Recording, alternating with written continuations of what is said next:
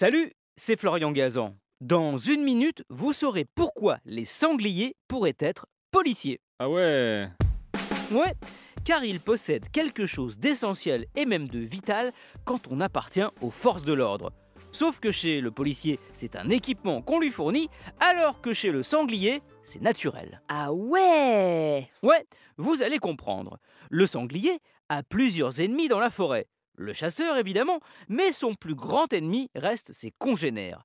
Lors de la période de rut, de violents affrontements ont lieu entre mâles.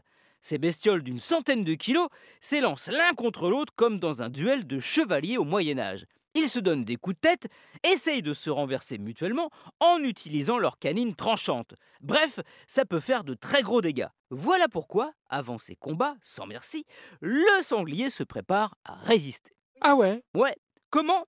Eh bien, il se frotte contre les troncs des arbres pour se créer une couche de résine sur le flanc. Quand il se couche sur le côté pour se reposer, de la terre vient s'y coller. Ajouté à sa graisse et à sa peau, qui s'épaissit au fil des coups d'épaule lors de combats, il se retrouve avec une sorte de cuir épais qui peut atteindre jusqu'à 6 cm d'épaisseur. Une véritable armure, c'est d'ailleurs le nom qu'on donne à cette partie du corps du sanglier.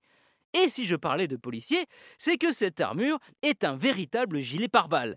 D'ailleurs, les chasseurs sont souvent étonnés qu'en tirant plusieurs coups sur un sanglier, celui-ci continue à courir comme si de rien n'était. Ce n'est pas qu'ils l'ont raté, non, c'est juste que leur projectile n'était pas assez puissant.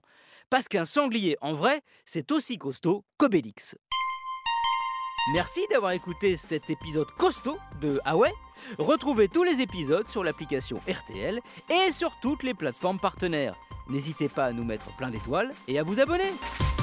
A très vite